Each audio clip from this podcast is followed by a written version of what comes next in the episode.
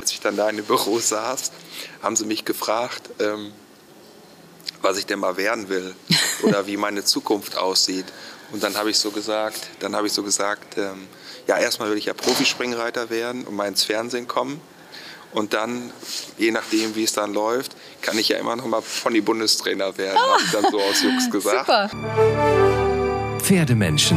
Viele der erfolgreichsten Reiter und Fahrer Deutschlands haben das Pferdegehen. Wir treffen sie für euch und berichten über ihren Alltag, Traum oder manchmal auch Albtraum. Dreht sich wirklich alles um Pferde? Und was ist ihr Erfolgsrezept? Wir erhalten einmalige Einblicke in das Leben dieser Pferdemenschen. Hallo und herzlich willkommen zu einer neuen Podcast-Folge Pferdemenschen. Wir sind diesmal in Westfalen, genauer gesagt in Münster und ganz genau beim Agravis Cup. Hier haben wir gleich die Chance genutzt, um Karl Brox zu treffen. Er ist ein Pferdemensch durch und durch. Er betreibt einen eigenen Turnier- und Ausbildungsstall, ist außerdem Bundestrainer der Ponyreiter und züchterische Ambitionen liegen auch in der Familie. Ich bin Alexandra Düßmann und darf heute das Gespräch mit ihm führen. Hallo Karl, schön, dass du Zeit hast für uns heute zu dem Gespräch. Wir wissen, die Veranstaltung hier in Münster hat schon angefangen. Wie ist es schon? Äh, die ersten Starts für dich waren schon, sind schon gelaufen. Ähm, uns interessiert dazu natürlich, welche Pferde hast du mitgebracht? Wie ist es gelaufen? Wie war der Start hier? Ist ja auch Saisonstart sicherlich, oder? Das stimmt allerdings. Es ging sehr früh heute Morgen schon los mit der Youngster Tour. Dort reite ich zwei siebenjährige Pferde, die ich schon seit längerem im Beritt habe. Das erste Pferd ist äh, Spirit, den ich selber als mit Freundin als Fohlen gekauft habe beim Theo Lohmann, als ich dort noch meine Pferde stehen hatte. Den reite ich auch schon seit, ja, seit fast immer, seit längerem und auch alleine. Den hat noch nie jemand anders geritten. Und äh, fünfjährig war er schon im Finale bei der Weltmeisterschaft in Larnaken. Letztes Jahr war er im Finale auch auf dem Bundeschampionat. Und ja, jetzt muss er es halt beweisen, dass er auch äh, höher springen kann. Und äh, der hatte heute Morgen einen Fehler gehabt, sprang aber sehr gut. Und das zweite Pferd war Charlotte, eine siebenjährige Codex One-Stute die der Besitzer Bernfried Erdmann damals in Pferden auf der Fohlenauktion erworben hatte, äh, die vom Typ her ganz anders ist, sehr, sehr blütrig und äh, sie war auch heute Morgen, ehrlich gesagt, ganz schön geschwitzt auch auf dem Abreiteplatz. Also diese Hallen hier, die sind nicht für jedes Pferd, sag ich mal, ähm, geschaffen. Aber innen drin ist sie sehr gut gesprungen, war auch null und ja, gleich steht die zweite Qualifikation an. Und äh, da ist wichtig auf jeden Fall, dass sie beide nochmal eine gute Runde drehen, weil doch viele Starter drin sind und man sich ja fürs Finale äh, qualifizieren muss. Also eine Nullrunde ist da gleich Pflicht. also äh, ist schon anspruchsvoll hier, auch für die jungen Pferde. Äh, ja, auf jeden Fall. Ne? Also ich sag mal, die, die, es kommt Schlag auf Schlag. Ne? Die Sprünge sind äh, sehr oft auf die kurze Seite oder in die Ecke rein und ähm, äh, auf dem Abreiteplatz ist es auch schon sehr voll auch, ne? weil es draußen ist kalt, dann geht man möglichst früh auch schon in die Halle rein, weil es innen drin schön mollig ist, ja. auf gut Deutsch gesagt. Ähm, ja, auf jeden Fall ist immer eine in Münster Youngster Tour erstmal Anfang des Jahres. Viele hatten ja auch schon mal eine Pause so ein bisschen gemacht, Winterpause, das ist immer eine Herausforderung. Okay, wir drücken dir auf jeden Fall die Daumen, Danke. dass alle die Ziele, ja. die du dir so anstrebst, äh, äh, erreicht werden können. Gut, kommen wir aber auf unseren eigentlichen Anlass für dieses Gespräch zurück. Wir möchten unseren Hörern den Pferdemenschen Karl Brox näher bringen. Wie würdest du dich selbst beschreiben? Was bist du für ein Mensch? Äh, ich bin, glaube ich, ein ehrlicher Typ. Ich bin fleißig. Ähm, ich habe in meiner Karriere schon äh, viele junge Pferde in den großen Sport gebracht äh, die da meistens gut verkauft worden sind auch. Ähm, wenn man bei mir in meiner Halle guckt, auf die ganzen Bilder, die da sind, sind da, habe ich im Laufe der Jahre, wenn ich jetzt oft bei mir in der Halle reite, sehe ich dann immer, so im Laufe meiner Karriere hatte ich schon sehr, sehr viele gute Pferde äh, unterm Hintern gehabt. Ähm, in den letzten, sage ich mal, vier, fünf Jahren ähm, Reiten ist das eine, aber auch das Geschäftliche muss auch natürlich stimmen, weil nur vom Reiten äh, verdient man nichts. Also ich muss, gerade weil ich keinen Sponsor dahinter habe, wirklich auch zusehen, dass ich hier und wieder auch mal ein gutes Pferd verkaufe. Und äh, ja, die letzten vier, fünf Jahre hatte ich, muss ich sagen, viele gute Pferde, die dann nach mir mit dem neuen Reiter auch sehr, sehr erfolgreich äh, weitergegangen sind. Teilweise bis Paris, Weltcup-Finale, Europameisterschaften, junge Reiter, mhm. also viele äh, Codex One als gutes Beispiel, ja. großen Preis von Aachen gewonnen ja. mit Christian Ahlmann. Äh, viele gute Pferde dabei gewesen.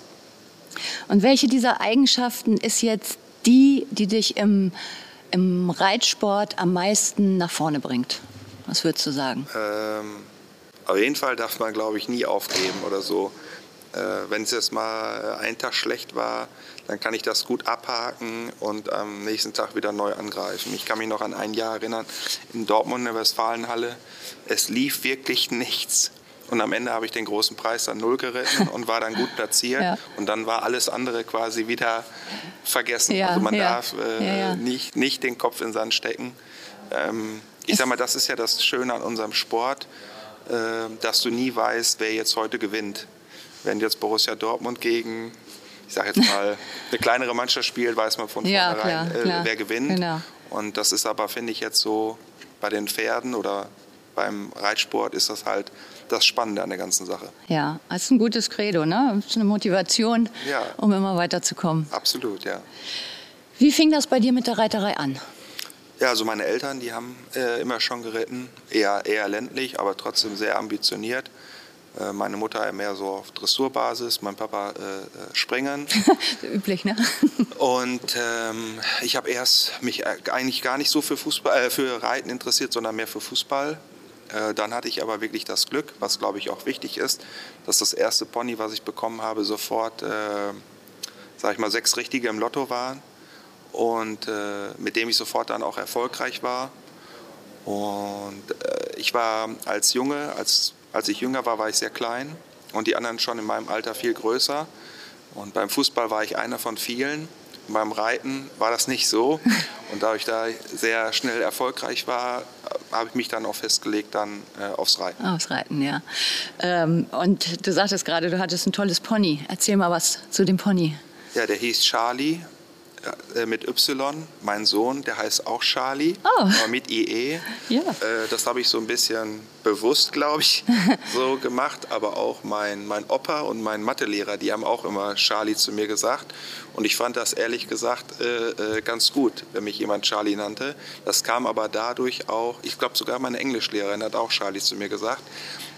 als ich da auf der Realschule war, stand ich oft in der Zeitung und dann haben die das gelesen, Karl Brox mit Charlie oder ja, ja, äh, ja, sowas. Und dann haben die das davon so ein bisschen abgeleitet so. Und äh, ja, der war einfach ehrlich, der hat nicht gestoppt, der war auf dem Level, was er gehen konnte, war das einfach eine Bank. Und ich glaube, das ist ja heutzutage ganz wichtig, wenn die Kinder jetzt erstmal zum Reiten kommen, dass sie dann wirklich nicht auf so einem, ich sage jetzt mal, so einen Lausbub da sitzen, der sie da wirklich nach Strich und Faden verarscht, sondern wirklich einen, der sie der mit denen durchs Feuer geht, der ja, erstmal ja, rüberzieht. Und das, das hat er einfach gemacht. Ja, ne? Und der war wahrscheinlich auch schon ein bisschen älter, oder? Als du ihn gekriegt ja, hast. Denn oft hat man ja diese blöde Konstellation, genau, wo beide so schon, jung sind. Ne? Ne, ja, genau. Der war schon älter, aber der war noch so topfit. Wobei man das ja damals noch, ähm, jetzt bin ich 44, damals war ich 6, da war das Ganze noch was mit Tierarzt, was heutzutage so alles gemacht wird oder gemacht werden kann, war ja damals noch, noch gar nicht. Das, auch das ganze Equipment war ja, wenn ich damals noch diese alten Gera-Gamaschen und äh, es war einfach äh, ganz ja. anders, ja, nicht so professionell, wie es ja, heute so ist. Viel ländlicher alles so. Ne? Ähm, was das Trensenputzen angeht, da geht schon, da, da geht schon mit los so ein bisschen. Äh, war das damals da sehr lockerer alles so. Ne? Und jetzt ist ja, das Ganze ist äh, sehr professioneller geworden. Auch schon äh, auch im Ponybereich, auch ne? schon so. Ne? Die den frage ja, ich da, ne? Den. Die, die müssen ja teilweise, es muss der Markensattel sein, äh, es muss die Markentrense sein, es ist ja sehr viel, äh, ja, das Wesentliche oft noch das Reiten, das gute Reiten oder diese gute Grundausbildung mal das kommt heutzutage, finde ich, ist das oft sehr knapp, da wird äh, mehr, auf, mehr Wert auf andere Dinge so gelegt. Ja, ja. Wenn ich noch daran denke, wie ich damals bei uns im Verein wirklich, haben wir Kreismeisterschaften noch mitgeritten, mit Quadrille und da mussten wir das Pony dann da vorstellen, den Namen, Alter, bla bla bla bla bla, so ja. richtig auf so einer Dreiecksbahn dann und so. Ähm, äh, ich bin ja Pony-Bundestrainer ja. und äh, wenn wir mal Zeit da kommen haben, wir noch zu. wenn ich manchmal dann Zeit habe auf den Lehrgängen und wir mal nachmittags nicht so viel mehr machen müssen, dann lasse ich einfach äh, so einen kleinen Wettcheck machen wir dann, wie es auf dem internationalen Turnier ist. Und dann sollen wirklich die Reiter dann auch mal ihr Pony dann vorstellen. Also es ist unglaublich. Die Kinder, die haben wirklich äh, wenn sie so unter sich sind, haben sie alle eine große Klappe, jetzt auf gut Deutsch gesagt. Aber wenn ich dann da mal stehe und die sollen da einfach mal laut und deutlich dann mal wirklich ihr Pony vorstellen oder sollen mal was zu sich sagen, kriegen sie den, den Mund nicht ja. auf. okay. Ähm, ich habe gesehen, du hast auf eurer Homepage steht das, äh, du hast äh, zwei Berufsausbildungen. Du bist einmal gelernter Dachdecker ja. und einmal jetzt selbstständiger Pferdewirtschaftsmeister und seit 2019 eben auch noch Bundestrainer der Ponyreiter. Ja, genau. War es jemals ein Lebensplan, den Beruf des Dachdeckers zum Hauptberuf zu machen? Also in meinem Kopf nicht, bei meinen Eltern schon. Nein, also ich habe ja meinen Realschulabschluss gemacht und äh, meine Eltern, klar, die haben ja gemerkt, dass ich gerne reite, aber die haben gesagt, äh, nein, du musst erst was, was Ordentliches einmal lernen. Und mein Vater, wir hatten ja eine eigene Firma, dann lag es natürlich nahe, ähm, falls mal was mir passiert beim Reiten, könnte ich immer noch dann was mit der, in der Firma machen oder die Firma übernehmen oder was auch immer. Und dadurch habe ich erst äh, die, die Dachdeckerlehre gemacht. Das war auch nicht schlecht. Also ähm, ich hatte kein Problem damit, weil ich ja trotzdem den Sport ja weitergemacht habe. Mhm. Es wurde zwar dann, wenn ich jetzt, sag ich mal, bis vier, halb fünf äh, gearbeitet habe, äh, da bin ich nach Hause gekommen. Dann habe ich geduscht, äh, kurz was gegessen und dann wurden schon wieder Pferde fertig gemacht. Und dann sind wir zum Reiterverein hingefahren mit dem LKW, äh, haben da vier Stück aufgeladen und dann habe ich da geritten. Und dann war es wirklich dann, ich weiß nicht, halb zehn, zehn und dann bist du wirklich ohne müde ins Bett gegangen. Das kann ich mir vorstellen, denn ich meine, Dachdecker ist ja auch so, körperlich. Genau, und dann ne? den nächsten Tag äh, das gleiche und dann am Wochenende zu den Turnieren. Ne? Und gerade Dachdecker, ich sag mal, im Sommer ist es richtig heiß auf dem Dach und im Winter äh, richtig kalt. ja, ja. So, wobei ich Winter dann fast noch schlimmer fand, weil wenn du da einmal im warmen Haus warst und der Kamin war an, da musste man sich schon motivieren, jetzt wieder ja, raus ja, in den Stall in der klar. Kälte und ja, reiten. Und, äh, aber es war so, dass ich dann als ich dann da äh, auf dem Dach war und da meine Arbeiten gemacht habe, äh, der Kopf, der war dann schon wirklich so, was ich jetzt so nachmittags mit den, mit den Pferden, mit den Pferden mache ja. und äh, wie, was ich trainiere will und was ansteht und so. Äh, ja, da konnte man schon merken, wo die Tendenz hingeht. Und dann äh, bist du ja zur Bundeswehr-Sportschule gegangen und hast hinterher die Bereiterlehre beim DOKR gemacht. Ja. Wie hast du denn deine Eltern dann davon überzeugt? Ähm, gut, Sportschule, das war jetzt äh, kein Problem. So, ne? Also wir mussten ja noch zwei Monate oder drei Monate die Grundausbildung machen, dann konnten wir da hin und eigentlich da die Sportschule, das ist schon eigentlich damals noch, ey, heutzutage musste wirklich die Leute fragen, ob sie da hinkommen und damals wollte da eigentlich jeder hin, der so im Kader war, weil da damals schon so echt gute Bedingungen waren und wir dann wirklich ja die ganzen Reiterfreunde unter, unter sich ja dann waren und äh, das war schon eine super Zeit. Das Schwierigste war dann wirklich, als ich dann gesagt habe, ähm, dass ich äh, doch hauptberuflich das nur mit den Pferden machen will. Äh, ich glaube, da waren meine Eltern natürlich, glaube ich, gerade Papa, glaube ich, der hat sich schon gefreut, wenn ich da die Firma übernommen hätte. Aber die haben mir da jetzt überhaupt gar keine Steine in den Weg gelegt. Das Einzige, was sie gesagt haben, ja, wir wollen aber nicht, dass du jetzt irgendwo ganz normal so als Bereiter irgendwo hingehst und anfängst. Wenn dann musst du da auch eine ordentliche Lehre machen und ähm, äh, Meister machen auch, dass du später ausbilden kannst und ja, wenn dann richtig ja, oder gar nicht. Genau. So, und dann haben wir kurz überlegt, wo man das machen könnte und ähm, ich habe mein Stützpunkttraining, Stützpunkttraining immer bei Thomas Schepers gehabt, der mich auch äh, in jungen Jahren echt viel gefördert hatte, wo ich immer gerne hingefahren bin so zum Training. Ähm, der hatte uns, glaube ich, vorgeschlagen, nicht bei, am DOKR bei Heinrich Wilhelm Johannsmann die Lehre zu machen. Und dann waren das ein paar Telefonate, dann muss ich dahin, mich vorstellen einmal. Äh, wobei da ganz witzig war, als ich dann da in dem Büro saß, haben sie mich gefragt, ähm, was ich denn mal werden will oder wie meine Zukunft aussieht. Und dann habe ich so gesagt, dann habe ich so gesagt, ähm, ja erstmal will ich ja Profispringreiter werden und mal ins Fernsehen kommen. Und dann, je nachdem, wie es dann läuft, kann ich ja immer noch mal Pony-Bundestrainer werden, oh. habe ich dann so aus Jux gesagt. Super. Ja, und am Ende, ich will jetzt nicht sagen, dass nichts aus mir geworden ist, aber ja, die, das Karriere, Leben zeigt, die Karriere ne? stimmte so ein bisschen. Super, ja. ja. Ähm, und dein beruflicher Werdegang, nachdem die Ausbildung abgeschlossen war, äh, hast du dann aber doch als Bereiter gearbeitet in verschiedenen Stellen. Und wie ging es dann weiter? Ja, ich, ich hatte meine Lehre beendet und dann kriegte ich damals einen Anruf von Markus Bärbaum, äh, der guten Kontakt hatte zur Familie Ostendorf in Süke, äh, denen das Gestüt Famos gehörte. Genau. Und dann hat er mich gefragt, ob ich es mir vorstellen könnte. Da wäre ein Platz frei geworden als Bereiter und äh, ich hatte jetzt wirklich so keine, keine Zukunftsplanung. Es war zwar schön auch am DOK, ich war da im Ilbruck-Team damals drin, wurde da gefördert von Sabina Ilbruck. Aber jetzt, was die Pferde angeht und die Zukunft und so, wollte ich schon mehr. Ähm, und dann habe ich mir das angeschaut und das war, ich weiß nicht, ob Sie schon mal da waren oder ob Sie es schon mal gesehen haben, Gestüt Famos. Ja, ich habe das Gestüt Famos schon gesehen, allerdings Fall, ist es schon ein bisschen her. Es ist auf jeden Fall ein Traum. Ja, ja. Das, wenn, man das, wenn man da einmal ist, das ist schon super. Und dann, da brauchte ich gar nicht lange überlegen. Und dann waren auch sehr viele gute Pferde da. Ja, dann habe ich äh, lange Zeit beim Gestüt Famos gearbeitet und dann kriegte ich damals ein gutes Angebot von Bernfried Erdmann äh, wo ich erstmal sportlich ein bisschen zurücktreten musste, aber ich habe das die Qualität der jungen Pferde habe ich einfach erkannt. Unter anderem war dann Codex One bei. Mm. Und wie ich die natürlich dann so geritten hatte, da merkte ich schon, boah, wenn der erstmal älter ist, das kann nur nach vorne gehen. Ja, und am Ende ist es ja dann auch so äh, gekommen. So gekommen, ne? Genau.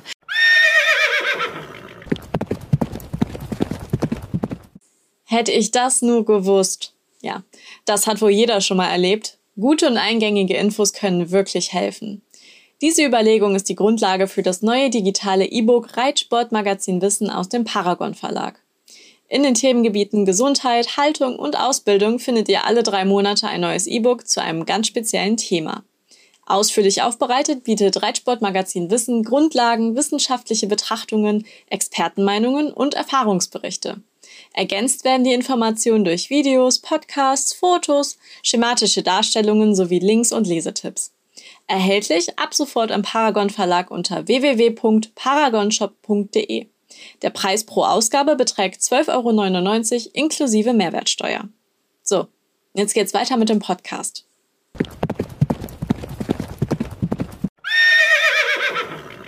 Ich, hab, ich weiß jetzt nicht genau, 200, 2013 oder 2014 hast du dich selbstständig gemacht, ne? Das weiß ich selber ja. auch gar nicht, ehrlich gesagt. Äh, du hast den Schritt auf jeden Fall in die Selbstständigkeit gewagt und letztendlich ist so eine Entscheidung ja auch immer eine Entscheidung mit Tragweite. Also das, stimmt, das ja. ist ja nicht so, dass man, man sollte da nicht so reinstolpern. Ähm, was war denn der Grund oder der Auslöser für diese Entscheidung und wie hast du so die ersten Schritte in die Selbstständigkeit gemeistert? Ach, wie kam das, ehrlich gesagt? Ähm das, das war nicht von jetzt auf jetzt so. Ich habe immer mal gesagt, dass ich irgendwann mal ja mal auch eine, eine eigene Anlage oder irgendwas mal, mal haben will. Und ähm, dann habe ich mit meinen Eltern darüber gesprochen und das ist, glaube ich, das Gute auch, wenn du so ein gewisses äh, Unternehmerischen Background, Background so hinter ja. dir hast auch so, ne, wo du nicht weißt, wenn es jetzt mal in eine Hose geht, dass du dann wie in so ein Loch fällst. So, ne. Ich wusste, die würden mich immer wieder auffangen jetzt oder mir helfen und und ähm, ich hatte schon immer mal so ein bisschen auch ja selber gezüchtet oder teilweise eigene Pferde so zwischendurch mal gekauft. Ähm, und dann habe ich das Angebot gekriegt damals, äh, habe ich mit Herrn Ostendorf nochmal gesprochen, äh, ob das nicht möglich wäre, halbtags fürs Gestüt Famos zu arbeiten und halbtags äh, ähm, eigene Pferde. Und das war natürlich gut. Ich war schon mal versichert, dieses ganze Prozedere. Ja. Und konnte mir, hatte schon mal ein gewisses Grundgehalt und konnte mir dann äh, quasi dann Berittpferde äh, besorgen. Und das war natürlich dann ein, ein sehr guter Start. Und dann ist meine jetzige Frau schwanger geworden. Und dann haben wir halt überlegt, ähm, das Silke ist ja oben bei Bremen, gestüt famos, doch wieder mehr Richtung Westfalen ja, zurück, weil ja. da ihr Vater und meine Eltern näher dran sind und so, wenn später das Kind geboren wird. Und dann hatte ich die Idee, nicht bei Theo Lohmann in Sennenhorst da was äh, Stelle frei wären. Und da sind wir uns auch relativ schnell einig geworden. Und das war für mich, für den Start, was Preis-Leistungs-Verhältnis angeht, einfach perfekt für diesen, für diesen Zeitraum ja. jetzt für mich so. Das war nicht groß da, aber für den Start war es für mich äh, äh super. Direkter Nachbar war Otto Becker. Ja. So, wenn ich jetzt wirklich mal ähm, springen wollte, richtig Parcours springen, durfte ich da rüberfahren, die Halle nutzen, den Außenplatz. Habe von Otto damals dann auch ein Pferd mitgeritten, bin ich in der Mittagspause immer hingefahren. Und äh, ja, aber was wichtig war, glaube ich, ich hatte einfach viel Glück und habe viele gute Geschäfte auch gemacht. Ich hatte Glück, an gute Pferde ranzukommen.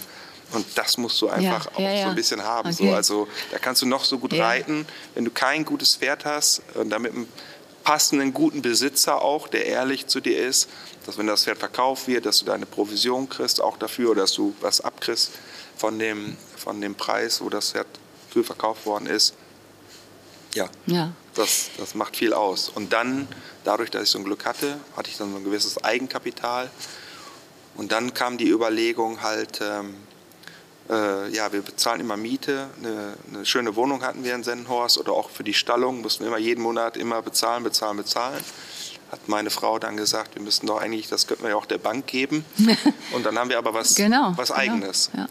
So, und dann haben wir so ein bisschen mal rumgeschaut und ähm, dann hat mir meine Schwester erzählt, dass eventuell die, die Reitanlage vom Reitverein Hollage in Wallenhorst äh, zu kaufen wäre. Und die, die Anlage kannte ich, weil ich selber da damals Ponyturniere geritten hatte und Junioren, äh, äh, Junioren äh, Springen da auch geritten hatte in, in, der Halle immer. Das war damals ein Highlight, dieses Turnier.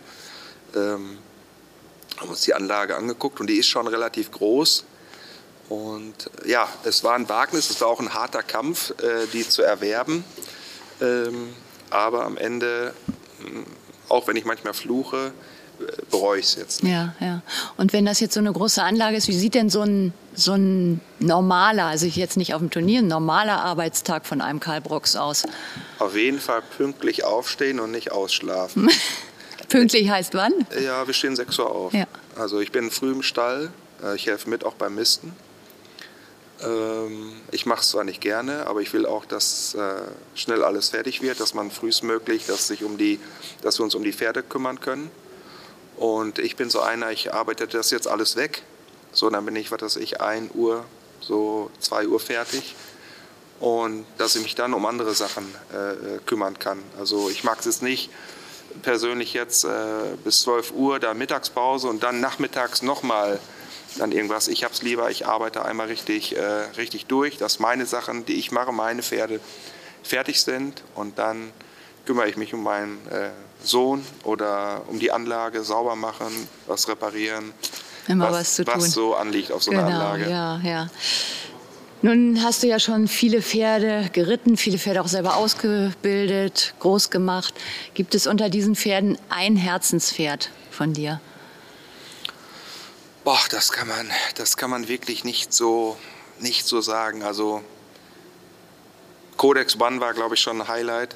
Wirklich auch so als Hengst einfach, weil er auch schon super aussah und weil ich den von jung an einfach auch ausgebildet habe und dann ich hatte selber Tränen in den Augen, als Christian Ahlmann dann da den großen Preis von Aachen mit äh, gewonnen hat. So, das war, als wenn ich ähm, äh, selber drauf gesessen ja. hätte. So habe ich mich da. Äh, Konntest gut mitfiebern und das alles gefreut. mitfühlen. Ja, wirklich. Ja? Oder ähm, Lübo zum Beispiel, den meine Eltern gekauft haben als, als junges Pferd, der dann nachher mit Jamie Barge, Amerikanerin, ähm, Weltcup-Finale in Paris gegangen ist. Und das war auch so krass. Jamie, die ist, ähm, die kann nichts hören, die ist taub. Und der musste wirklich alles so, die musst du immer zu dir holen, die lest sie dann von den Lippen ab. Ich bin da mitgefahren als Trainer. Und das war, ähm, dann hat der Ansager da in Paris in der Halle wirklich dem Publikum gesagt, dass sie nicht klatschen sollen, sondern die Gebärdensprache ist irgendwie so, so winken. Ja, ja, so. Und dann, ja, genau, und dann ist Jamie reingeritten wurde angesagt und das, die ganze Menschenmenge hat diese Bewegung gemacht. Da hast du richtig. Äh Für unsere Hörer jetzt nur mal dazu. Also es ist eine Bewegung, man winkt so mit den Händen so ein bisschen im Kreis. Ja, ja, genau. So, und dann war sie wirklich dann noch einspringen, dann null. Und da bin ich auch rumgehüpft wie so eine Kapelle, sag ich mal. Äh, ja, aber es ist ein toller Erfolg. Ja, ne? es ist schön Wirklich. einfach. Auch ich freue mich, ich mich, wenn ich äh, selber Erfolg habe. Ich freue mich auch heutzutage noch, ähm, wenn ich jetzt eine Springpferde A gewinne mit einem Vierjährigen und der hat eine gute Note und ist gut gesprungen, da freue ich mich genauso drüber, wenn ich den jetzt so selber mir so ein bisschen da so hingebracht habe, als wenn ich jetzt hier heute, heute meinetwegen äh, die mittlere Tour jetzt oder Youngster springen gewinnen würde. Also da würde ich mich nicht mehr oder weniger äh, drüber freuen. Aber mich freut es auch, wenn äh, die, die Reiter, die, die nach mir auf die Pferde kommen, wenn die den gleichen Erfolg äh, einfach ja. haben. Oder vielleicht, oder meistens ja noch bessere Werbung, wenn die noch mehr gewinnen äh, als, als man selber. Ja. Und was empfindest du als deinen persönlichen größten reiterlichen Erfolg? Es muss ja nicht immer der tollste Sieg sein oder so, aber so der persönlichste reiterliche Erfolg, den du für dich verbuchen kannst. Oh, schwierig. Großer Preis in Münster war schön mit Diablo Disieux. Weltmeisterschaft in Larnaken mit Lamarck, das war super. Ach, ich kann das jetzt nicht so sagen. Viele, viele gute Momente hatte man ja, so. Ja. Ähm, schwierig zu sagen jetzt. Doppel-Null-Reiten im Nationenpreis äh, äh, ist ein super Gefühl, weil da ist ja ein gewisser Druck. Du ja. willst ja auch nicht der, der Loser sein, jetzt sag ich mal, gerade wenn du dann äh, für Deutschland reitest. Ja, viele gute. Ja, könnte ich jetzt nicht so einen, einen sagen jetzt. Ja. Okay. ähm, nun hat jeder Werdegang ja nicht nur Sternstunden. Es gab sicherlich auch Misserfolge oder Probleme. Wie bist du damit umgegangen? Ja, im, im Laufe der Karriere als Reiter oder auch als Pferdebesitzer erlebst du ja Dinge mit Pferden, wenn du denkst, du hättest schon alles gesehen in deinem dann Leben, dann kommen. Sachen von, äh, was es an Verletzungen gibt, äh, was alles passieren kann. Ich habe so viele äh, schreckliche, äh, schöne Momente gehabt mit Pferden, aber auch schon wirklich richtig, richtig schreckliche Dinge. Ein Pferd ähm, über die äh, Futter äh, im LKW quasi in die Wohnkabine reingesprungen äh, musste da von der Feuerwehr rausgeholt werden. Oh Gott. Dann auf dem 1. Januar äh, ein Pferd in der Führmaschine so gegen die Wand getreten ähm, und dann noch selbst gezogen von meinen Eltern, Stute, äh, jetzt genau ein Jahr her ungefähr, sich äh, das ganze Bein oder das halbe Bein abgetreten hat. Auf dem 1. Januar konntest du noch dann ein Pferd einschläfern. Also boah, es gibt es gibt viele schöne Sachen, aber diese, diese Momente wirklich, boah, die waren dann teilweise richtig, richtig hart. Und da hat man dann auch wirklich erstmal so ein bisschen äh, äh, dran zu zehren. So. Und ähm, äh, ich bin auch ein sehr emotionaler Typ. Ähm, auch wenn ich ein Junge bin, ich kann, ich kann trotzdem heulen oder traurig sein. Auch wenn ich jetzt darüber nachdenke, äh, was mit der Shooter da damals passiert ist, dann ja, das man. Geht dir immer noch ja, nah, ne? Ja. ja. die Bilder ja. hat man dann ja, so. Ja, ja, ja, das vergisst man nie. Nee, ne? das vergisst man nicht so. Ne? Und ähm, wir haben auch ein Bild von ihr im Wohnzimmer. Ähm, ja, wenn man da drauf guckt, dann. Ja, so ist das Leben, ne? Ja, ich sag ja, also. Aber, es gibt. Aber du bist dann positiv und kannst dann trotzdem dich an den positiven Dingen Einerseits äh, sehen Sie ja, bin ich sehr emotional, andererseits habe ich auch ein sehr dickes Fell. Also ich kann schon dann mich aufs Wesentliche auch wieder konzentrieren, so jetzt. Ne? Aber ähm, man muss beides können jetzt am Ende. Ja, ja. Du hast es, wir haben ja jetzt eben schon ein bisschen äh, über deine Selbstständigkeit äh, geredet, über den Ausbildungsstall und äh, du bildest Pferde, aber eben auch Pferdereiterpaare zusammen aus. Ähm, und ich habe dazu auf deiner Homepage einen ganz sympathischen Satz gefunden. Die Erreichung meiner Ziele basiert auf Erfahrung, Kompetenz und Ehrlichkeit. Aber auch das Miteinander ist mir sehr wichtig. Eine gute Stimmung muss herrschen. Ja. Was heißt das genau? Also bei uns im Stall würde ich jetzt mal so sagen, also mich hört man fast selten schreien. Also ich bin ähm, auch wenn mal was nicht sofort klappt. Äh, ich bin keiner, der da, wie manche andere Trainer vielleicht dann sind, da äh, ausrast, äh, ausrastet oder da äh, Schimpfwörter da ähm, äh, raushaut oder so. Ne? Bei uns würde ich sagen, im Stall herrscht eigentlich äh, sehr gute Stimmung und ich glaube auch, wer so mit mir trainiert, ähm, wir versuchen immer das Beste so auch aus dem Pferd so rauszuholen. Ne? Auch wenn dann äh, viele Reiter, die schieben ja die Schuld erstmal so immer aufs Pferd so ein bisschen, um von sich selber so abzulenken. Äh, das gibt es bei mir nicht. Das will ich überhaupt nicht hören, sowas. Ne? Ich bin selber sehr kritisch mit mir selber so auch. Ähm, ich glaube, das machen viele Reiter, sich die ganzen Runden auch angucken. Selbst wenn ich manchmal null war irgendwo in so einem Springen, kann das sein, dass ich trotzdem mit mir nicht äh, äh, zufrieden war. So, ne? Ähm, ja, aber man muss auch die passenden Leute so im Stall haben. Ich habe wirklich auch gute Leute im Stall. Äh, da herrscht auch. Also ein äh, schönes Stallklima, ein nettes Miteinander, äh, wo, genau, man, wo man auch partnerschaftlich sein. miteinander genau, umgeht. locker sein. Damals ja. weiß ich noch, war meine Mutter beim Elternsprechtag und da hat die mal zu ihr gesagt, äh, wenn ich mal ein Kind kriege, da muss er so sein wie Karl. Und dann hat sie gesagt, sagt so die, meine Mama dann gesagt, ja, wieso denn? Ja, egal was ist, der hat immer irgendwie einen lockeren Spruch drauf. ja, so. Ja. Und glaube, ist so das so gekommen? Ist das so gekommen? Hat die, das weiß ich nicht. Das weiß ich nicht. Okay, ähm, jetzt wollen wir natürlich auch noch ein klein bisschen was Privates wissen. Also du bist verheiratet. Ja, genau. Wie? Verheiratet, zwei Kinder. Zwei Mädchen Kinder. und Junge. Ja. Und äh, ist bei den beiden Kindern auch schon so ein Reitergehen zu spüren? Ja, das Mädchen ja, der Junge nicht. Der Junge also ist mehr das voll Fußballer das Typische. Und, und, das Mädchen reitet schon sehr gut, ja. Ja, und was reitet sie so?